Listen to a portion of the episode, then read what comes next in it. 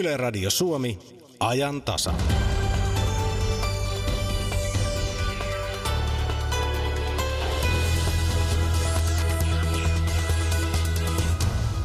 Suomalaista dopingvalvontaa johtavalla urheilun eettisellä keskuksella on vuoden alusta ollut uusi lääketieteellinen asiantuntija.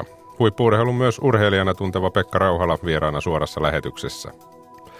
Kolme ministeriä on pitänyt tiedotustilaisuuden uudesta keino-osaamiskeskuksesta. Puolen tienoilla otetaan selvää, mistä siinä on kysymys. Helsingin käräjäoikeus on perustanut ensimmäisenä tuomioistuimena Suomessa mediaryhmän. Se pyrkii tarjoamaan kansalle tietoa oikeusjärjestelmästä ja päätösten muotoutumisesta. Vihapuheet ja hyökkäykset juutalaisia kohtaan ovat voimistuneet erityisesti Euroopassa. Kysymme, kuinka ilmapiirin kiristyminen vaikuttaa Suomen juutalaisyhteisön elämään. Kolumnistina tänään on Heli Vaaranen ja aivan alkuun mennään talousasioihin. Ajantasan studiossa on Aki Laine. Hyvää aamupäivää.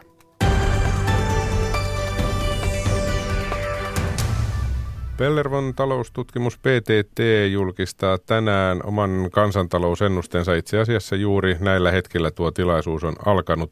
Meillä on puhelimessa nyt ennustepäällikkö Janne Huovari P T T:stä. Hyvää aamupäivää. Hyvää aamupäivää. Tiedote on otsikoitu, että finanssikriisin varjo väistyy. Kuulostaa aika positiiviselta. Onko yleisnäkymä näin positiivinen? No kyllä me niin uskotaan, että meillä on niin kuin tällä hetkellä ensimmäistä kertaa finanssikriisin jälkeen niin kuin tämmöinen oikein kunnon nousukausi, samanaikainen nousukausi koko maailmantaloudesta. Että kyllä me uskotaan, että nyt talous näyttää vähän paremmalta kuin on tässä viimeisen kymmenen vuoden aikana näyttänyt. Niin se on mielenkiintoinen näkökulma, koska tässähän on niitä tulevan laskun ennustajia ja ennusteita jo näkynyt. Ollaanko vielä siis P T T:ssä sillä kannalla, että tästä mennään vielä ylöspäin? Äh, joo, tai, tai ainakin, että tämä kasvu vielä jatkuu. Et, et, et kyllä se taantuma jossain vaiheessa tulee, mutta mut me uskotaan, koska vielä ei ole niinku merkkejä siitä, että tämä, tavallaan tämä nousukausi olisi loppuvaiheessa. Et me ei olla nähty vielä semmoisia niinku hintojen nousua, inflaatio ei ole vielä noussut ja, ja, ja, ja investointi, investointi on vasta niin kuin käynnistymässä oikeastaan. Et, et, et me nähdään, että nousukausi elää vielä, ää, jos se nyt ihan alkua, niin kuitenkin, kuitenkin sitä hyvää keskivaihetta, että et, et me ei nähdä se vielä olisi kääntymässä laskusuhdanteeksi. Tässä on, olen kuullut pariltakin ennusteiden tekijältä sellaisen lauseen, kun on puhuttu koroista, että on kyllä kumma, etteivät lähde nousuun. Mikäs P T T:n näkemys on, joko ne nyt lähtevät? Ää, no kyllä nekin pikkuhiljaa, että onhan meillä pitkät korot Euroopassakin ää, ylöspäin suunnanneet. Ja, ja nyt sitten odotetaan, että Euroopan keskuspankki alkaa nostaa korkoja ensi vuonna. Niin, niin, niin tekevät sitten markkinakorotkin ylöspäin suuntaavat ja, ja itse asiassa etukäteen. Et, et me odotetaan, että tämän vuoden puolella jo myös tota, nuo lyhyemmät markkinakorot, jotka asuntolainatkin on sidottu, niin ne kääntyy tämän vuoden puolella jo noususuuntaan. Niin, eli tämä vuosi olisi asuntovelallisilla vielä sitten niin sanotusti hyvää aikaa ja sitten lähdetään ylöspäin. Joo, ja ei se nyt ensi vuosikaan vielä asuntovelallisille kauhean huonoilla, koska kuitenkin asuntovelallisille tulot ensi vuonna kasvavat, että tota, ei siinä mielessä vielä mitään huolta ole. No inflaatio tietysti sitten saman tien varmaan lähtee ainakin ylöspäin, kun se on ollut lähes olematon. Miten nämä tehdyt ja tekeillä olevat palkkaratkaisut suhtautuvat tähän inflaatioon? Kuka tässä on jäänyt voitolle niin sanotusti, voiko sitä sanoa? Öö, no kyllähän tota, ne on osittain myös ruokkimassa sitä, että hinnat nousee. Ja on ihan hyvä, että tota, hinnat nouseekin, koska meidän inflaatio on ollut vähän liiankin, liiankin matala. Ja Suomessa palkkaratkaisut on edelleen äh, alhaisemmat kuin kilpailemassa euroalueella. Et, et kyllä meidän, myös meidän inflaatio pysyy edelleen äh, euroalueen alapuolella. Ja palkkaratkaisut on myös... palkkaratkaisut ja niiden päälle tulevat sitten muut korotukset, niin, niin kyllä ne on edelleen suurempia kuin, tota, tai nyt suurempia kuin inflaatio. Et, et, et kyllä, kyllä se kotitalouksien ostovoima kasvaa ja itse asiassa kasvaa työllisyyden kasvun myötä tänä vuonna paremmin kuin pitkään aikoihin. Niin tosiaan, Janne Huovari, työllisyys, täältä löytyy, löytyy myöskin lause, että hallituksen työllisyystavoite on täyttymässä tästä teidän tiedotteestanne, eli se tavoite seitsemänkymmentäkaksi prosenttia, jota pidettiin pitkään täysin mahdottomana, on nyt sitten ilmeisesti ainakin P T T:n näkemyksen mukaan kohta realismia. No kyllä me uskotaan, että se kaksituhattayhdeksäntoista täyttyy, että meillähän nyt viime vuoden lopulla työllisyys alkoi kasvaa itse asiassa niin kuin todella vauhdikkaasti, ja, ja kun tämä talous kasvu, niin uskotaan, jatkuu vielä tästä eteenpäin, niin, niin kyllä se nostaa myös sitä työllisyyttä. Ja, ja kyllä se siitä näyttää nyt, että työllisyystavoite kyllä saavutetaan, että, että voidaan sitten rimaa seuraaviin tavoitteisiin. Tässä on tässä teidän ennusteessanne erikoisteemana asuntosijoittaminen Suomessa. Miksi olette tällaisen teeman P T T:ssä valinneet ja, ja mikä on se ajatus siellä taustalla? No meillä on tässä viime vuosina, että kun korot on olleet nollassa ja, ja, ja sitten kun samaan aikaan, tämän taantuman aikana ihmiset ovat ää, epävarmuutta, ää, epävarmuutta suojatuakseen, niin vuokra-asuntojen kysyntä on kasvanut, kasvanut paljon, niin vuokramarkkinat ovat hyvä sijoituskohde ja meillä on yksityishenkilöitä, ää, uusia yksityishenkilöitä tulee aika paljon asuntosijoitusmarkkinoille. Et ihmiset, jotka saavat vuokratuloja, niin meidän määrä on melkein kymmenessä vuodessa melkein kasvanut kahdeksankymmentätuhatta, joka on aika suuri määrä. Ja se on ihan positiivinen ilmiö, mutta mut kyllä saat, voidaan vähän huolestuneita, että ihan kaikki näistä eivät ihan tota, täysimääräisesti ehkä tavallaan niin kuin näitä huomioon, että asuntosijoittamisen riskejä, että et sitten kun korot nousee ja kun tulee myös paremmat ajat, niin välttämättä vuokra-asuntojen kysyntä ei kasva niin paljon. Ja kun meillä myös valmistuu uusia asuntoja aika paljon nyt, niin vuokrasijoittajien tavallaan kissanpäivät eivät välttämättä enää jatkukaan yhtä hyvin. Niin, eli kun korot nousevat, niin sitten tietysti myöskin se sijoitus tulee tavallaan kalliimmaksi ja sitten mitä siitä eteenpäin toimitaan, saako asuntoa myytyä eteenpäin, jos tarvitsee ja näin edelleen. Eli tämän, tämän tyyppisiä ongelmia. Joo, ehkä se asunnon eteenpäin myyminen, että et se on tavallaan niin kuin hyvä puoli tässä, että tota, et se on tietenkin aina se sitten hyvä vaihtoehto, jos, jos ne laina, lainanhoito niin vuokratuloilla ei, ei sitten tota, siitä ei tule enää tuottoa, niin, niin johon se voi myyntimahdollisuus olemassa. Et, et, et, onneksi onneksi asuntojen hinnat eivät ainakaan ole alaspäin lähdössä. Niin, sellainen perälauta sitten aina tietysti on. Kyllä. Siinä tilanteessa. Hyvä, eli varsin positiivista kaiken kaikkiaan tällä hetkellä edelleen, ja se on tietysti hyvä asia. Kiitoksia Pellervon taloustutkimuksen P T T:n ennustepäällikkö Janne Huovari, ja oikein hyvää päivänjatkoa. Kiitos. Tämä on ajan tasa. Ja kello on kymmenen minuuttia yli kymmenen. Ajan tasa siis kuuntelette. Suomen urheilun eettinen keskus, niin kuin nimi nykyään kuulee, sai vuodenvaihteessa uuden lääketieteellisen asiantuntijan. Hän on farmakologia, lääketieteen ja kirurgian tohtori ja matkan varrella myöskin nelinkertainen painin arvokisamitalisti Pekka Rauhala. Tervetuloa. Kiitos. Kansa ehkä miettii, että mikä tehtävä on kyseessä, mutta kun sanoo, että Pekka Rauhala on uusi Timo Seppälä, niin monelle varmaan valkenee. Seppälähän jäi eläkkeelle vuosi sitten keväällä. Ehti toimia eettisen keskuksen ja sitä edeltäneiden antidoping-organisaatioiden palveluksessa vuodesta tuhatyhdeksänsataakahdeksankymmentäyhdeksän asti. Pekka, miltä on tuntunut astua tällaisiin saappaisiin? No, saappaat on isot ja täytyy heti sanoa, että silloin kun Timo on tullut näihin hommiin, niin organisaatio oli paljon kapeampi ja Timo hoiti käytännössä katsoen hyvin paljon kaiken, kaiken mikä liittyy julkisuuteen tuota A D T:n suhteen. Nyt meillä on paljon parempia asiantuntijoita monen, monelta muulta alueelta Suomessa tällä hetkellä ja minä vastaan näistä lääketieteellisistä kysymyksistä. Niin, vastaatko ja miten paljon olet valmis selittämään asioita samalla tavalla, vaikka doping-asioita? No medialle tietysti, mutta sitä kautta tietysti yleisölle, kun Timo teki.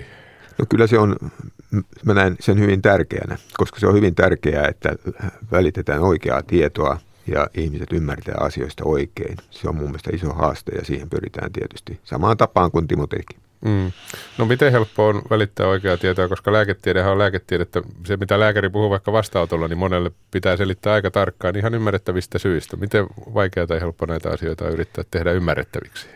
No se on se juuri se haaste ja täytyy koittaa parhaansa mukaan oikoa vähän yksinkertaista asioita, että, että silloin ehkä paremmin menee perille, että mikä se tilanne on. Mm. No sinut muistetaan tietysti painijana, niin kuin, niin kuin todettiin, neljä E M-hopeaa vapaapainissa. Velipoika Jukalla on olympiapronssia Los Angelesista. Miten tärkeänä näet tässä tehtävässä sen, että tiedät myöskin huippu-urheilijan näkökulmasta urheilun? Onko sillä merkitystä? No ei se ratkaisevaa ole, mutta että ehkä se on lisä, hyvä lisä siihen, että, että tietää, että miten urheilijat näistä asioista ajattelee myös ja osaa asettua myös sille puolelle. Mm. Osaatko etukäteen paljon arvioida sitä, että minkälaisia kysymyksiä urheilijoilla on, kun he ottavat yhteyttä? Onko aika muuttunut niin paljon jo siitä? No osittain on, mutta että kyllä samanlaiset asiat tietysti mielessä urheilijoilla nytkin, ne oli kolmekymmentä vuotta sitten. Mm-hmm. Tässä välissä ilmeisesti urheiluasiat saivat olla aika rauhassa sinun osaltasi. No mä en ole ollut kovin paljon tekemisissä huippu-urheilun kanssa, kilpaurheilun kanssa, että itse olen jonkin verran harrastanut, harrastunut, mutta että joskus on käynyt sitten vähän tapaamassa semmoisia painijoita, jotka, jotka on vielä kunnolla mukana. Mm, no miksi et ole? Eikö varmaan valmentajaksi on pyydetty aika monta kertaa eri puolille? No joo, kyllä mä oon joskus käynyt ihan pikkusen jotain tekniikkaa näyttämässä, mutta että mä oon niin fanaatikko siihen lajiin, että, että jos mä aloittaisin valmentamisen vaikka ajatuksella, että kerran viikossa, niin mä tiedän, että se on muutama vuoden päästä seitsemänä päivänä viikossa ja siihen en uskalla sen takia, tai en ole uskaltanut sen takia lähteä. Niin, eli se veisi sitten koko käden. Näin se on. Miksi nyt halusit lähteä mukaan? Kuitenkin sellaiseen huippu-urheilun rooliin, joka taatusti jossain kohtaa sitten, kun jotain tapahtuu, aika näkyvää. No, halusin ehkä lähemmäs urheilua sillä tavalla, että se on kumminkin ehkä kontrolloitumpaa nyt, nyt että, että tuota, kun me tiedetään, että silloin kun puhutaan valmentamisesta, niin onneksi Suomessa löytyy niitä innokkaita, jotka ovat kaksikymmentäneljä kautta seitsemän mukana siinä hommassa. Tässä hommassa ei tarvitse sillä tavalla olla. Niin. Katsotko, että olet oman tien kulkija? Mietin tätä lähinnä sen takia, että silloin kun velipojan kanssa painitte maailman huipulla, niin vapaapaini oli aika harvinaista Suomessa, jos kohta se on varmaan sitä ollut muinakin aikoina. Kreikkalaisuomalaista harrastetaan. Katsotko, että olet vähän tällainen individualisti vai tuliko se jotain tiettyä kautta se vapaapaini? No kyllä se tuli tietysti sitä kautta, että isä oli se, joka valmensi ja vei ehkä siihen suuntaan, että mur- murrosiässä sitten alettiin enemmän, enemmän keskittymään siihen vapaapainiin, että sieltä se on kyllä lähtöisin. Eli taustoista se tulee kuitenkin. Näin on.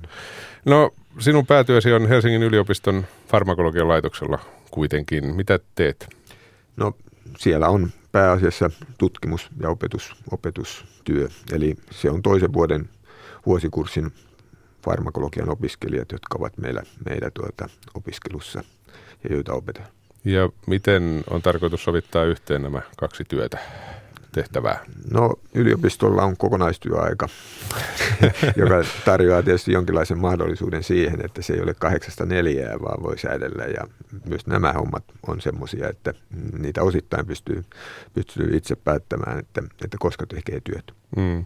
Miten määrität sen työn sisällön? Tuossa sitä jo alussa sivuttiinkin, mutta mitä itse katsot, mikä se tehtävä on?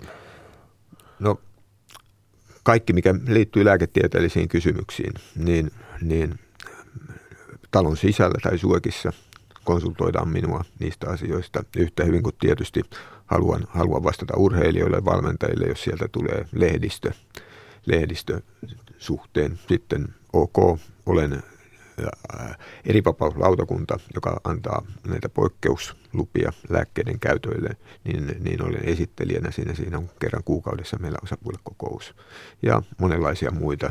Kaikkea en ole vielä tässä vaiheessa varmaan huomannutkaan, että mitä kuuluu, kuuluu mutta että alkuun tietysti on hyvin paljon ollut itse pitänyt paneutua asioihin, että tämä on hyvin laaja sektori erilaisia asioita ja kiinnostavia asioita ja pitää paneutua ennen kuin, ennen kuin tuota tuntee, tuntee vähän paremmin kaiken. Mm. Miten hankala, kun julkisuus tietysti kuuluu ja medialla on tapana tehdä otsikoita ja mitä mehevämpi otsikko, sen parempi, tai samalla tavalla tietysti radiossa ja T V:ssä. Tuleeko sellainen olo, että pitää erityisen tarkkaan, jos kohta lääkärikään ei yleensä saa puhua sivusuunsa, mutta erityisen tarkkaan miettiä, mitä asioita muotoilee? No kyllä, se on juuri totta näin, että ei, ei päästä tai ei vahingossa tulkita väärin, väärin mitä sanoo, niin koitan pitää kielen keskellä suuta. Käykö siinä sitten herkästi niin, ettei tule sanottua oikein mitään, vaikka oikeasti tietäisi? No, se jää muiden arvioitavaksi. No, Pekka Rauhala, katsoitko Pyeongchangin kisoja jotenkin toisella tavalla kuin olympiakisoja aikaisemmin? No kyllä, täytyy sanoa, että joka aamu kun heräsin, niin ensimmäisenä katsoin, katsoin netistä, että onko doping-rintamalla tapahtunut mitään, että pitääkö valmistautua kommentoimaan jotain. Niin, huokasit helpotuksesta ainakin suomalaisten osalta joka aamu. Näin oli. No, millainen yleiskuva noin doping-näkökulmasta nimenomaan kisusta, kisoista sinulle jäi? No, ne mitä siellä tuli nyt niin kuin doping-rikkomuksia, niin, niin ne oli aika outoja tai aineet, joita oli käytetty yhtä hyvin kuin ne lajit, niin hiukan tulee aina mieleen, että osassa ainakin on varmaan ollut tietämättömyys tai jotain muuta takana, että, että tuskin ne urheilijat niissä, niistä sillä tavalla hyöty kuin, kuin, kuin tuota, mikä silloin on tarkoitus, kun dopingainetta käytetään. Niin, eli kun curlingissakin tuli käryjä, niin välttämättä ei siihen itse suoritukseen hirveästi, ei. hirveästi auta. Mitä ajattelet Venäjän tilanteesta noin kaiken kaikkiaan? Venäläisethän olivat venäläisinä olympiaurheilijoina mukana ja ovat nyt paralympialaisissa myöskin. Mitä se ajatuksia se vyyhti on tähän mennessä sinussa herättänyt? No, meillä on Harri, joka tyypillisesti näitä asioita enemmän, enemmän kommentoi, mutta kyllähän siinä niin kun, silloin kun on tullut esille se, että mitä on tapahtunut Sotsin olympialaisissa, niin kyllähän se on herättänyt semmoisia, että voiko tämä olla totta. Niin, eli tarkoitan, että henkilökohtaisesti olet miettinyt niin, että voiko näin olla. Niin, ja, ja, anteeksi, tarkoitan sitä, että uskon, että näin on käynyt, mutta että se, että en olisi uskonut, että tämmöistä enää tapahtuu. Niin, tähän, tähän maailman aikaan. Mm. Pitääkö nyt ajatella sitten urheilun seuraajan sillä tavalla, kun tässä on näitä aikaisempia kisoja käyty aika paljon läpi, niin pitääkö nyt esimerkiksi Pyeongchangin tulosten kanssa odottaa kahdeksan vuotta ja sitten voi uskoa siihen, että tämä meni näin, kun listat näyttävät?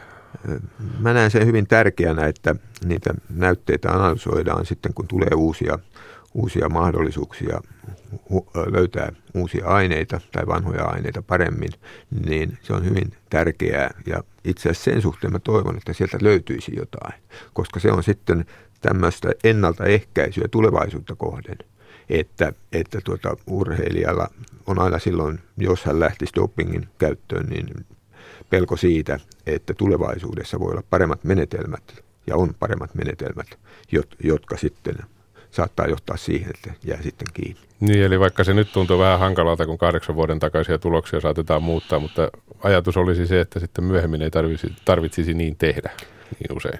Ja nimenomaan se ennaltaehkäisevä työ tulee siitä, että, että mä uskon, että se uhka kuitenkin vaikuttaa joidenkin kohdalla siihen, että, että niitä aineita ei sitten käytetä. Pekka Rauhala, provosoiva kysymys. Mitä ajattelet, kuinka monessa maassa otetaan doping-testaus vakavasti? Kyllä se toivottavasti suurimmassa osassa otetaan. Se on sitten kysymys, että, että tuota, kuinka hyvät taloudelliset resurssit on toimia joka paikassa. Mutta että testaustoiminnassa on hyvin tärkeä lisäaspekti se, että kansainväliset lajiliitot myös tekee näitä doping-testejä ja järjestää. Ja, ja silloin, silloin kaikki, kaikki maat on tasavertaisia sen suhteen. Niin, ja se on, se on silloin, kun puhutaan huipuista, niin se, tämä on muista hyvin tärkeää. Yli rajojen menevää. Yli rajojen menevää. Ja tätä tullaan kehittämään varmaan, varmaan jatkossa myös. Mainitsit tuossa, että työhösi kuuluvat nämä niin sanotut poikkeusluvat suomalaisten, joka yhdeltä kisojen jälkeen sellaisia otsikoita revittiin, joissa ei loppujen lopuksi katetta ihan hirveästi tainnut olla, mutta suomalaiset tietysti aina muistavat puhua norjalaisten astmasta, mutta miten se prosessi esimerkiksi Suomessa, jos puhutaan nyt Suomesta, menee? Miten urheilija voi saada poikkeusluvan? No, urheilijan ja urheilijan lääkärin pitää tehdä se hakemus, johon on liitetty kaikki saira- tärkeät sairauskertomuspaperit siitä. Ja se tulee sitten erivapauslautakunnalle, jossa sitä käsitellään. Ja VADalla on tärke- äh, kovat kriteerit sille, että koska voidaan antaa tämmöinen erivapaus. Eli ei voi olla sa- sallittua vaihtoehtoa, ja jos ur- urheilija ei lääkitä, niin siitä aiheutuu suurta haittaa urheilijalle. Ja sitten kolme, kolmas hyvin tärkeä seikka on se, että, että tuota urheilijan ei pidä saada lisähyötyä siitä, että, että hän käyttää sairaudenhoitoon sitä lääkitystä. Neljäs on kriteeri vielä sitten, että se ei saa olla ää, ää, dopingaineiden käytöstä aiheutuva seuraus se sairaus. Mm-hmm. Mutta että nimenomaan tämä kolmas kriteeri siitä, että sen ei pitäisi tuoda mitään lisähyötyä urheiluun. Se on hyvin tärkeää. Ja VADA myöskin valvoo tätä. VADAlle menee tieto näistä ja edelleen silloin, minkä Suomessa annetaan suokin, suokin erivapauslautakunta, niin me annetaan kansallisia lupia. Sitten on hyvin tärkeää, että sitten kun mennään kansainvälisen tason urheilijoihin, niin silloin kansainvälinen lajiliitto, se tekee tämän päätöksen. Ja, eli silloin kaikki sen lajin henkilöt, henkilöt arvioi sama ryhmä. Ja sitten mm. vielä kun mennään olympialaisiin, niin sitten vielä siellä on yksi lisäaspekti, eli, eli, eli järjestäjien erivapauslautakunta arvioi, arvioi nämä kaikki olympialaisiin tulevat erivapaudet. Eli silloin kun olympialaisessa joku, joku urheilee erivapaudella, niin se on vähintään kahden organisaation hyväksymä. Niin, ja siinä ei tosiaan sitten tähdennetään sitä vielä, se kansallinen pelkästään ei riitä vielä mihinkään, jos haluaa olla. Ei, ei, ne menee aina, aina silloin, kun puhutaan kansainvälisestä tasolla urheilijasta, niin se menee kansainvälisellä lajiliitolla. Mm. Tähän loppuu vielä, Pekka Rauhala, sellainen yleiskuva. Sinä tietysti varmaan haluat olla optimisti, mutta miten ajattelet tällä hetkellä, onko testaus saanut kiinni käyttöä, miten paljon viime vuosina? Kyllä, sitä koko ajan saadaan kiinni. Mun mielestä juuri tämä on osoitus siitä, että, että Pekingin olympialaisista ja Lontoon olympialaisista on jälkikäteen näytteistä löytynyt, löytynyt, löytynyt tuota, dopingrikkomuksia, niin sehän on selkeä osoitus siitä, että on menty eteenpäin. Ja mm-hmm. sitten biologinen passi, se on hyvin tärkeä, tärkeä edistysaskel ja uskon, että, että, että jatkuu, jatkuu samaan suuntaan, eli, eli tuota, menetelmät paranee. Hyvä. Sitä toivotaan. Kiitoksia, Pekka Rauhala, kun pääsit käymään, ja menestystä molemmissa töissä. No niin, kiitos. Tämä on hauska. Minulla oli lapsena vuonna tuhatyhdeksänsataakuusikymmentäkuusi täysin kesy lehtopöllö. Sain sen untuvikkona noin kolme viikon ikäisenä, kasvoi täysikasvuiseksi hoivissani. Syötin sillä jauhelihaa, kalaa, vesirottia ynnä muuta sellaista. Se seurasi minua kaikkialle pihapiirissä niin kuin koira. Lentämään opittuaan laskin sen, anteeksi, aamuisin vapaaksi, niin se pysytteli lähistöllä ja illalla. Luonto antaa rikkaimmat ja unohtumattomimmat elämykset. Radio tarjoaa niihin aina parhaat värit. Luontoilta keskiviikkona kello kahdeksantoista jälkeen. Yle. Radio Suomi. Kello on kymmenen kaksikymmentäneljä. Kohta kuulemme uusista keinoista, joiden tarkoituksena on edistää kestäviä ja innovatiivisia julkisia hankintoja. Kuulemme myöskin Helsingin käräjäoikeuden perustamasta mediaryhmästä, mitä se on ja, tai millainen se on ja mitä se tekee. Siitä lisää tietoa. Vihapuheet ja hyökkäykset juutalaisia kohtaan ovat voimistuneet Euroopassa. Tästä kuulemme myös, ja kolumnistina tänään on Heli Vaaranen. Hän toivoo, että alkoholiriippuvaisille naisille taattaisiin maksuton ehkäisy. Nyt kuitenkin yle piste fi tarjontaa. Ilona Turtola. Katsotaan ensiksi tuonne länsinaapuriin eli Ruotsiin. Sieltä kerrotaan sellaista, että ruotsalaiset maksavat pian lentoveroa. Tästä verosta on käyty maassa kiivasta keskustelua ja siis tavoitteenahan on hillitä lentoliikenteen päästöjä. Huhtikuun alusta tosiaan tämä vero astuu voimaan ja vero määräytyy Ruotsissa lennon pituuden mukaan. Eli jos Ruotsin sisällä tai Euroopassa lentelee, niin on kuusi euroa vero ja sitten pidemmistä lennoista kaksikymmentäviisi neljäkymmentä euroa. Mitä sitten Suomessa tämmöinen lentovero? Liikenneministeri Anne Berner torjuu, että Suomessa otettaisiin käyttöön vastaava lentovero. Berner toteaa yle piste fiissä, että Ruotsissakin tämä, tai Ruotsissa tämä vero on saanut aika paljon kritiikkiä osakseen ja sen ympäristövaikutuksia pidetään vähäisenä. Ruotsissa kuitenkin tämän lentoveron takia lentoyhtiöt miettivät tai väläyttelevät, että pitäisikö muuttaa kenttää, mistä lennot lähtevät. Esimerkiksi lentoyhtiö S A S on uhannut, että hän muuttaa pitkien lentojensa lähdöt Tanskan pääkaupunkiin Kööpenhaminaan. Vielä tästä lentoverosta todetaan se, että Suomessa vihreät toteavat, että tämmöinen lentovero on positiivinen, avaus on positiivinen, koska vihreät toteavat, toteavat, että keskustelu lentämisen hinnasta ja vero, verotuista on ajastaan jäljessä, kun ottaa huomioon, millaisia haittoja lentäminen saa aikaan. Sitten matkustetaan Pohjois-Koreaan. Pohjois-Koreaan nimittäin valuu viinejä ja muita luksustuotteita pakotteista huolimatta. Julkistamattomasta Y K:n asiakirjasta selviää, että singaporelaisyritykset välittävät luksustuotteita suljettuun Pohjois-Koreaan, ja tästä asiasta uutisoi Britannian yleisradioyhtiö B B C. Öö, Y K:n raportissa esiin nostetut singaporelaisyritykset ovat sisaryrityksiä ja niillä on sama omistaja. Molemmat ovat kuitenkin kiistäneet syyllisyytensä, että he olisivat tuotteita Pohjois-Koreaan vieneet, myyneet. Singaporelaisyritysten todennäköiset rikkomukset herättää nyt kysymyksen siitä, että kuinka moni muu maa rikkoo näitä pakotteita ja vie tuotteita Pohjois-Koreaan. Ja nämä vuosia jatkuneet pakotteet ovat todennäköisesti tärkeä syy siihen, että Pohjois-Korea halusi yllättäen neuvottelupöytään Yhdysvaltojen kanssa. Ja otetaan vielä otsikkotasolla, kerrotaan nopeasti, että koirat pääsevät yhä useammin mukaan kauppakeskukseen täällä Suomessa. Tämä tietenkin herättää huolta allergisten, allergisten joukossa tai osassa heistä herkky- herkkyyden takia, mutta sitten toisaalta taas Allergia- ja Astmaliitto kommentoi, että Allergia-, Iho- ja Astmaliitto toteaa, että kyllähän niitä lemmikkejä nykyään on varsin monissa muissakin paikoissa, missä allergiset voivat mahdollisesti koirille herkistyä. Näinhän se taitaa kyllä olla. Kiitoksia, Ilona. Kello on kymmenen kaksikymmentäkahdeksan. Nyt on kohtuullisen monimutkaisen oloinen aihe noin paperilla, mutta Tuukka Pasanen on ottanut siitä selvää, eli nyt lähdetään osaamiskeskusasioihin. Tuukka, tervetuloa studioon. Kerrotko meille, mistä nyt oikein puhutaan? Kiitos. Vai selvisikö se sinulle? Kiitos. Osin selvisi. Osin selvisi tänä aamuna siis tuolla työ- ja elinkeinoministeriössä kolmen ministerin voimin. Siellä oli elinkeinoministeri Mika Lintilä, asuntoenergia- ja ympäristöministeri Kimmo Tiilikainen sekä työministeri Jari Lindström.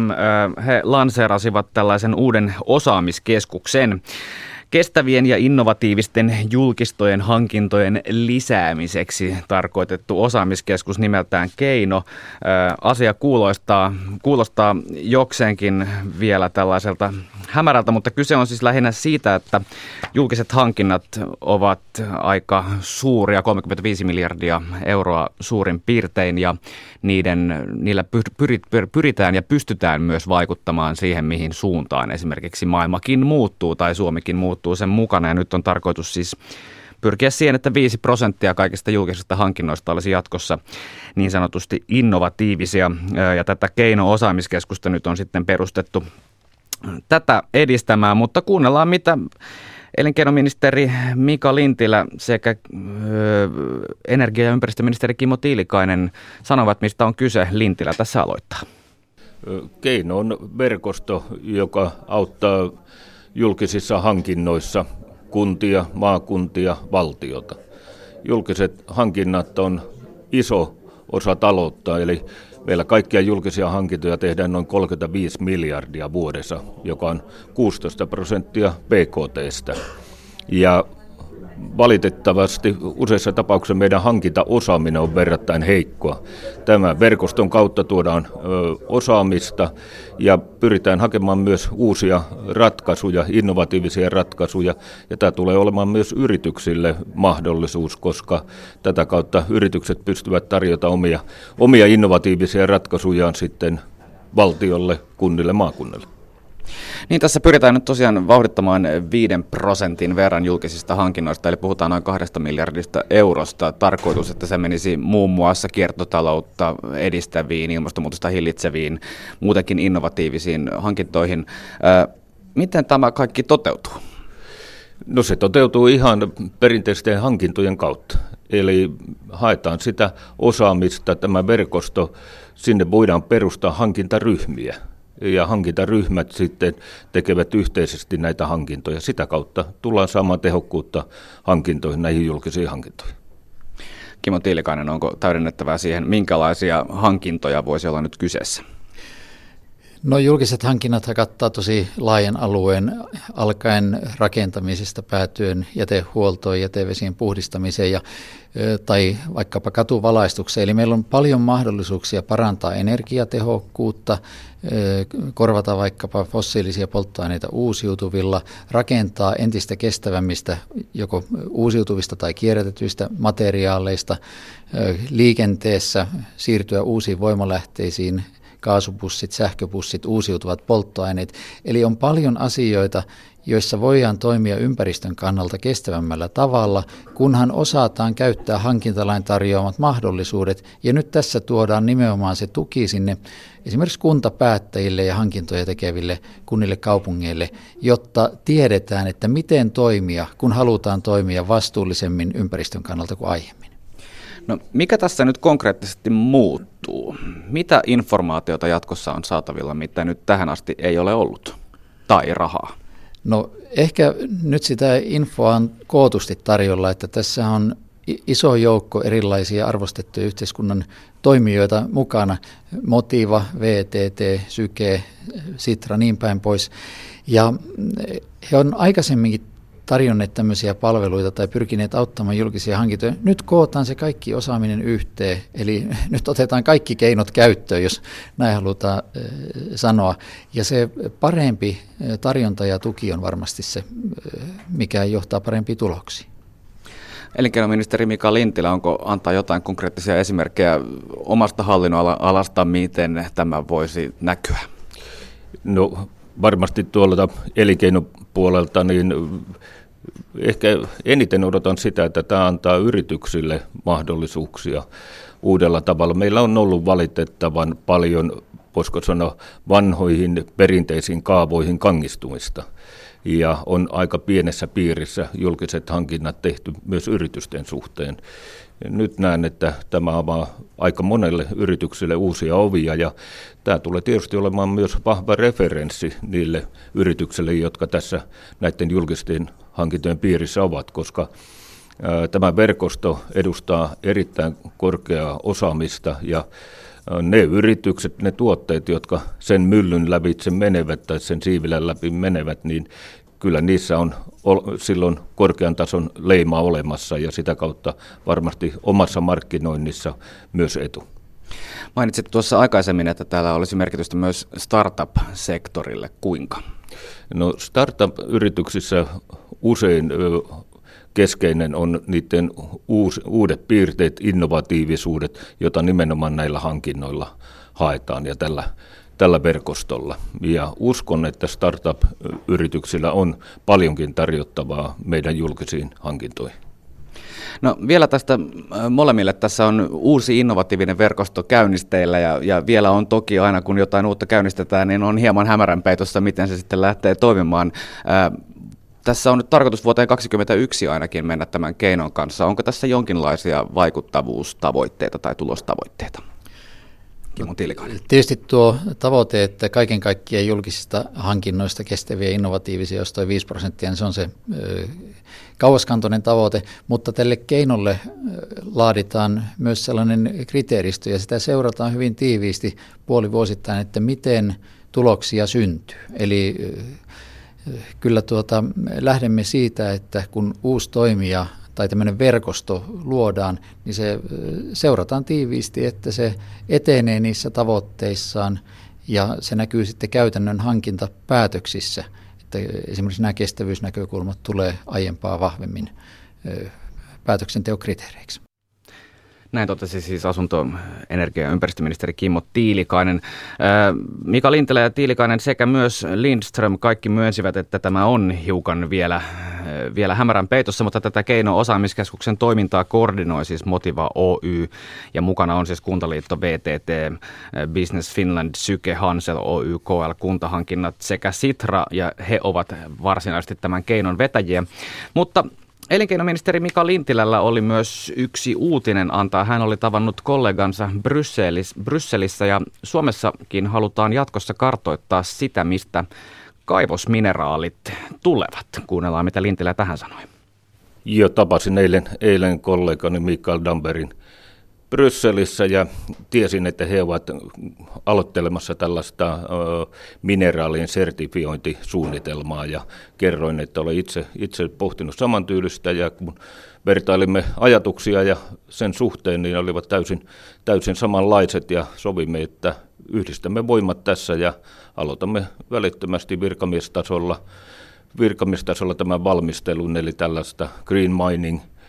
Ja, eli nämä mineraalit tulisi jatkossa saamaan sitten sertifikaatin, että mistä ne ovat lähtöperäisin. Eli kyllä ihmisiä kiinnostaa se, että onko heidän akkunsa koboltti, onko se Kongosta vai Suomesta. Ja näemme myös sen, että se on selkeästi lisäarvoa tuova molemmille, molemmille maille.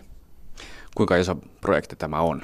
Kyllä se on merkittävä projekti ja se, että ne kriteeristöt, että toiminta on kestävällä tavalla tapahtuvaa, ne on sellaisia, joita tulee, joille painoarvo tulee tulevaisuudessa kasvaan huomattavan paljon. Näin totesi siis elinkeinoministeri Mika Lintilä ja lisäksi vielä ympäristöministerin roolissa Kimmo Tiilikainen kertoi, että hän on niin ikään käynyt puolestaan Ruotsissa keskusteluja siitä, että Ruotsi ja Suomi starttaisivat tällaisen yhdessä muiden maiden kanssa maailmanlaajuisen kemikaalien, kemikaaleja seuraavan systeemin, jonka tarkoituksena olisi puuttua etenkin näiden kolmansien maiden kemikaaliseurantaan, sillä tällä hetkellä mitään kemikaaleja on vaikea edes kierrättää, kun ei tiedetä, mitä sieltä tulee, mutta tästäkin on tulossa lisäinfoa myöhemmin. Tällaisia terveisiä tältä aamulta. Hyvä, kiitoksia Tuukka. Tämä on ajan tasa. kymmenen kolmekymmentäkahdeksan on kello ja seuraavaksi mennään oikeusasioihin, nimittäin oikeusistuinkin haluaa nykyään kertoa julkisuuteen toiminnastaan, esimerkiksi oikeuden päätösten muotoutumisesta. Helsingin käräjäoikeus on perustanut ensimmäisenä tuomioistuimena Suomessa mediaryhmän. Sen tarkoituksena on tarjota toimittajille ja sitä kautta tietysti kaikelle kansalle oikeaa tietoa oikeusjärjestelmästä. Samankaltainen järjestely on jo käytössä Ruotsissa, Norjassa, Tanskassa ja Alankomaissa. Käräjäoikeuden mediaryhmän käytännön toiminnasta kävi kysymässä Ari Tuhkanen. Helsingin käräjäoikeuteen on tosiaan perustettu mediaryhmä. Se on ensimmäinen Suomessa ja siinä on jäseninä kaksi käräjäoikeuden tuomaria, laamanni ja käräjäoikeuden tiedottaja. Toinen tuomareista on Niina Immonen. Niina Immonen, miksi Helsingin käräjäoikeuteen on perustettu oma mediaryhmä? Se katsottiin, että epätyydyttävä oli tuo vanha tilanne, jossa katsottiin, että tuomiot puhukoot puolestaan ja, ja, ja sitten enempää ei niin kuin näistä oikeusjärjestelmän ja tämän meidän arkityön taustoja niin kuin valotettu tai kerrottu yleiselläkään tasolla. Ja nyt nämä kokemukset ulkomailta.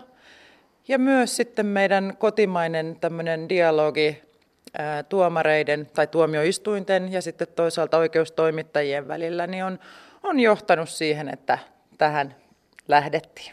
Niin tosiaan aiemmin ajateltiin niin, että tuomio puhuu puolestaan. Miksi nyt käräjäoikeus haluaa selittää tuomiota? Eli kysymys ö, varsinaisesti ei ole tuomioiden selittämisestä edelleenkään. Se tuomio yksittäisessä asiassa on se, millainen se on ja niillä perusteluilla, joita tuomiossa on kerrottu.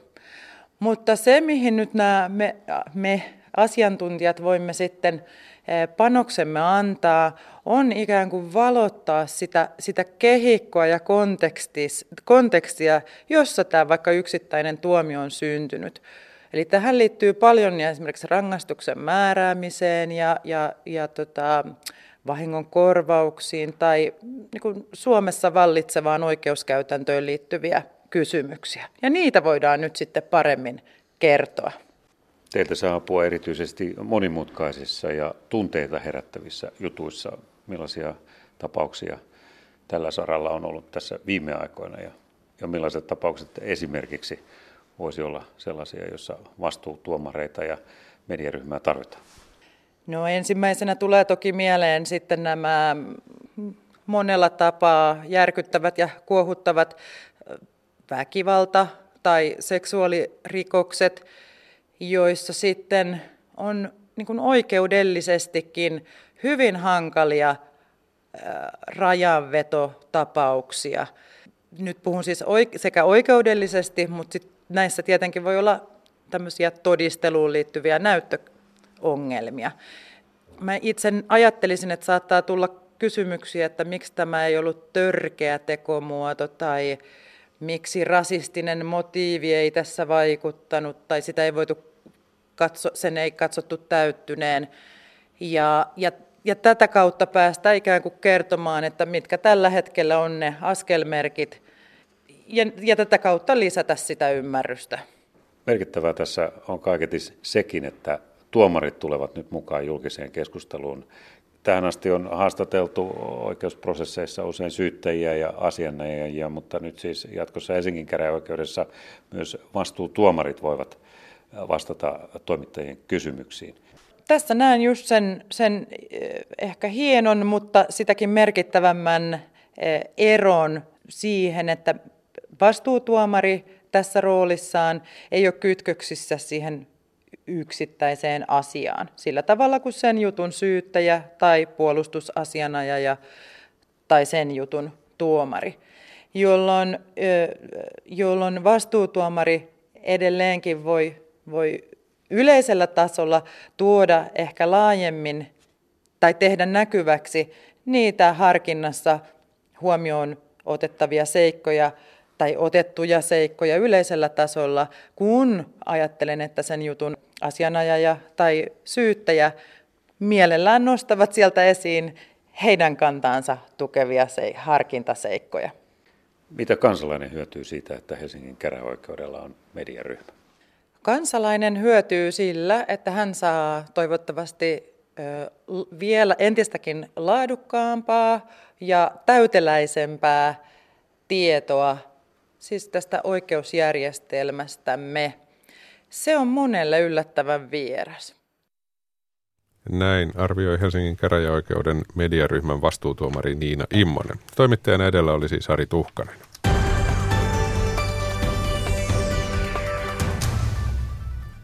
kymmenen neljäkymmentäneljä ihan tuota pikaa. Ajantasaa kuuntelette ja ajantasan jälkeen, tai oikeastaan ajantasan ja uutisten jälkeen tuttuun tapaan Suomen radio Matti Ylönen, tervetuloa. Mitäs tänään puhutaan? Puhutaan oikeista töistä. Monesti, siis monellakin eri alalla. Merkitsevä katse tähän suuntaan. Juuri näin, mutta siis monellakin alalla väheksytään sitä, että en ole päivääkään tehnyt oikeita töitä. Ja monesti varsinkin me toimittajat saamme sitä kuulla, mutta oikeista töistä puhutaan tänään ja ne saattaa alkaa monella jo varsin nuorena. Puhumme kesätöistä.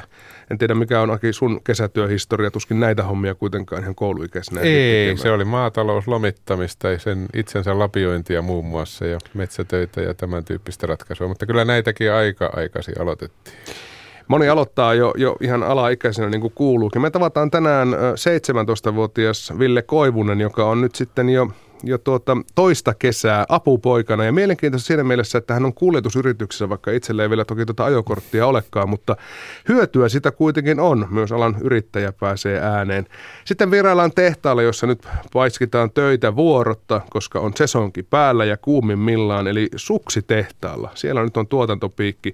Luminen talvi on pitänyt huolen siitä, että ihmiset haluaa urille ja ja luisteluladuille hiihtämään, ja se tarkoittaa, että kotimaisten suksien, suksien myynti ja vallissakin valmistus on tällä hetkellä ihan huipussa. Eikä olympialaisetkaan varmaan haitanneet sitä menee. Ei todellakaan. Näin se menee. Eli Suomen radiokello yksitoista nolla kaksi. Tämä on ajan tasa. Mutta nyt siirrytään hyvin toisen tyyppisiin aiheisiin kuin edellä kerrotut tai mitä ajantasassakaan on tänään käsitelty. Nimittäin vihapuheet ja hyökkäykset juutalaisia kohtaan ovat voimistuneet erityisesti Euroopassa. Suomen juutalaisten seurakuntien keskusneuvoston puheenjohtajan Yaron Nadbornikin mukaan juutalaisvastaisuudessa on Suomessa vaihtelua, mutta etenkin netissä sitä on näinä aikoina ollut jonkin verran aiempaa enemmän. Mä en tiedä, onko se varsinainen ilmapiiri muuttunut Suomessa, mutta kyllä enemmän tämmöistä niin kuin vihamielisiä tekoja netissä ja tavallaan eh, kadulla ilmenee sitä kautta, että näitä tämmöisiä esimerkiksi tarroja meidän yhteisön alueella ja liepeillä näkyy hyvin paljon puuskittain. Nyt esimerkiksi muutama viikko takaperin niitä oli aika paljon taas, että vähän ilmeisesti aktivoituvat eri, eri aikoina nämä tämmöiset ihmiset ja nettivihan lietsontaa erityisesti. Ja tavallaan meidän isoin huolenaihe onkin siinä, että miten se tulee vaikuttamaan sitten niin kuin jatkossa.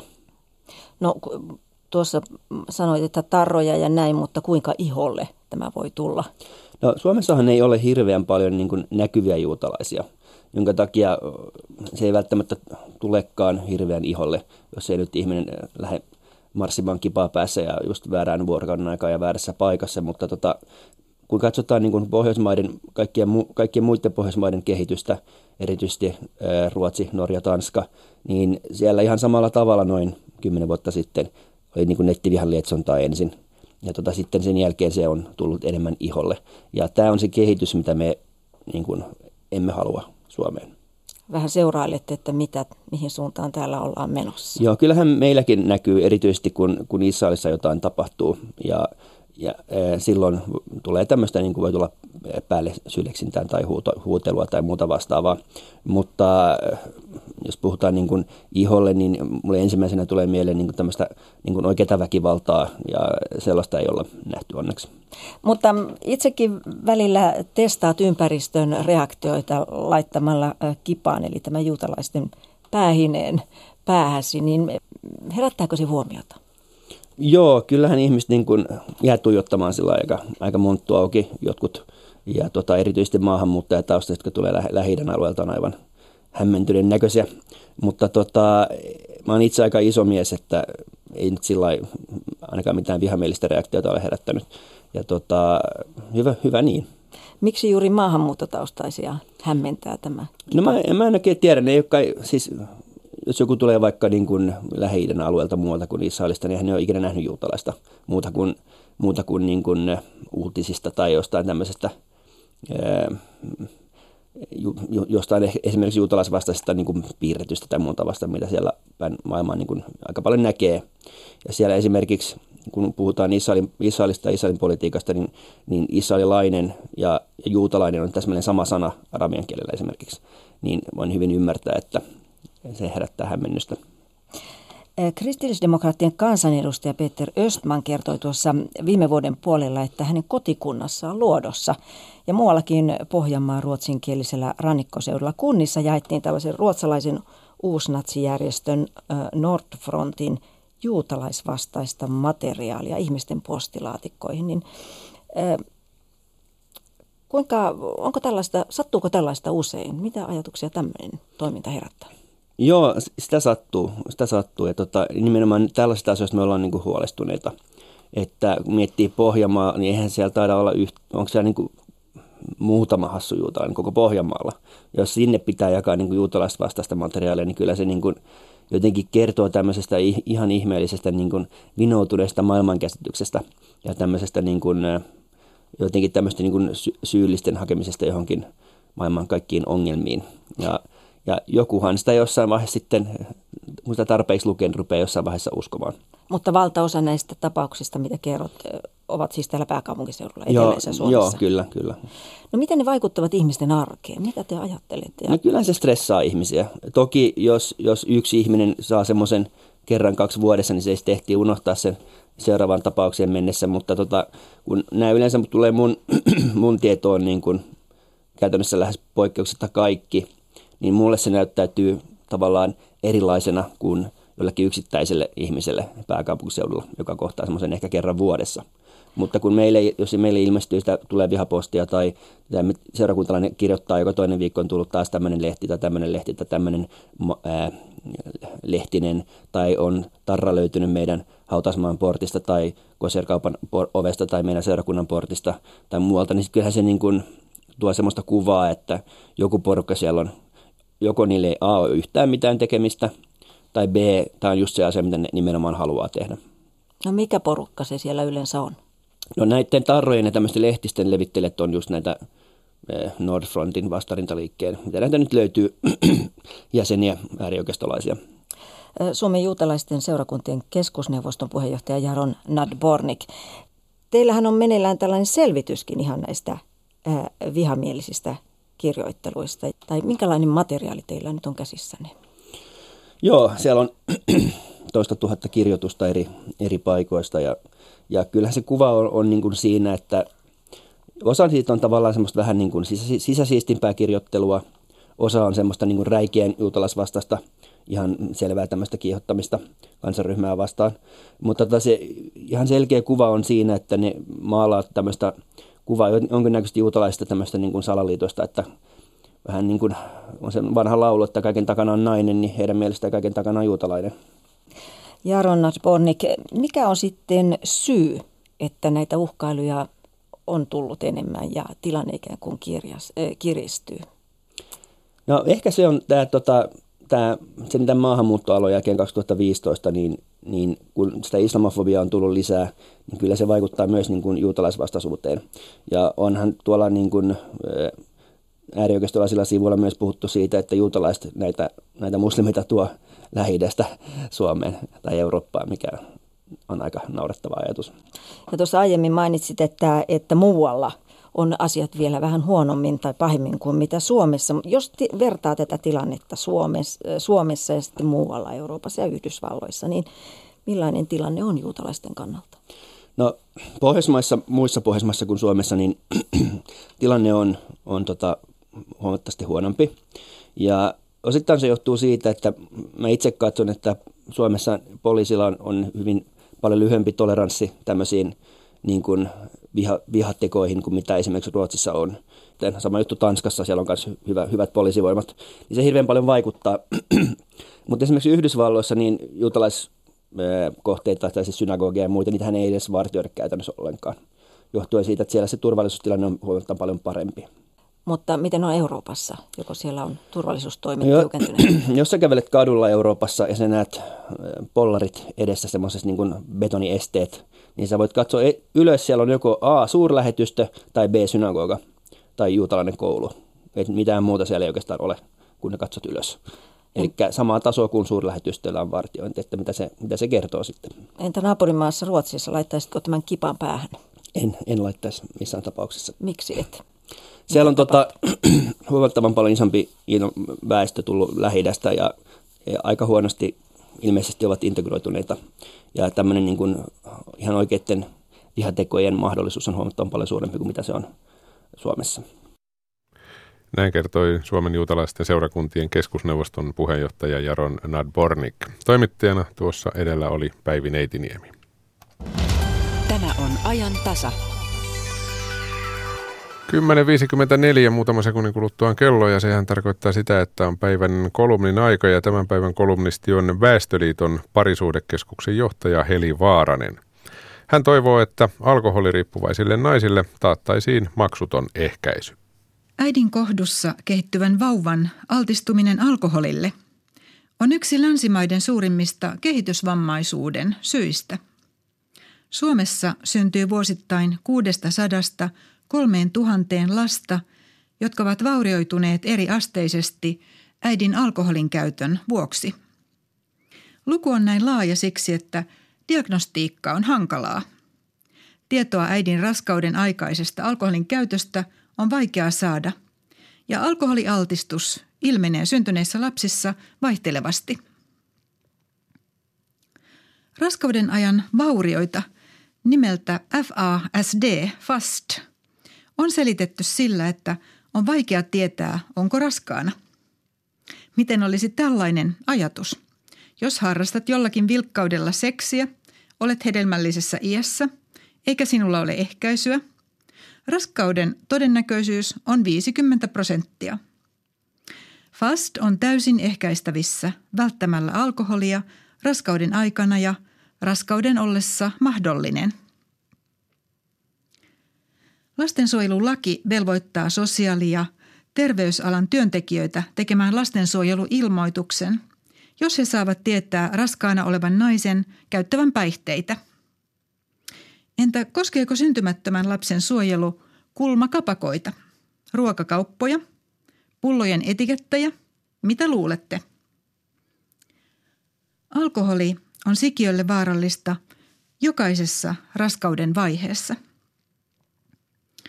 Äidin alkoholinkäytön näkyvimmät seuraukset vauvalle ovat muutokset kallon muodossa ja kasvon piirteissä. Osalla on kehitysvammoja ja elintärkeiden elinten epämuodostumia. Osa vaurioista tulee ilmi vasta kouluiässä. Erään tutkimuksen F A S D-lasten ryhmässä ilmeni vakavia vaikeuksia sosiaalisissa taidoissa ja arkielämän taidoissa. F A S D-nuorilla havaittiin aivotutkimuksissa pitkäaikaisia neurokemiallisia muutoksia. Toistan, näitä lapsia syntyy Suomessa vuosittain kuusisataa kolmeen tuhanteen.